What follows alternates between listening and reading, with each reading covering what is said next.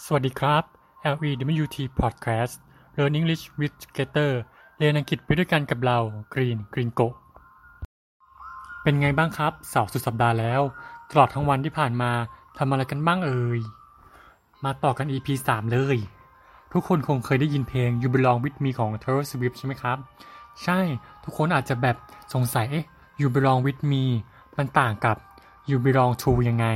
วันนี้เราจะมาชี้แจงกันนะครับ belong with กับ belong to นั้นมีความหมายหรือเหมือนต่างกันยังไงนะคำตอบคือมันต่างกันนะครับ belong to นั้น หมายถึงเป็นของแสดงความเป็นเจ้าของ ตัวอย่างของ belong to เช่น you belong to me คุณเป็นของฉัน this house belong to me บ้านหลังนี้เป็นของฉัน this phone belong to me มือถือเครื่องนี้เป็นของฉัน ต่อมา belong with หมายถึงสมควรเหมาะ ตัวอย่างของการใช้งาน belong with นะครับ เช่น ตามเพลงของ Taylor Swift เลยนะครับ you belong with me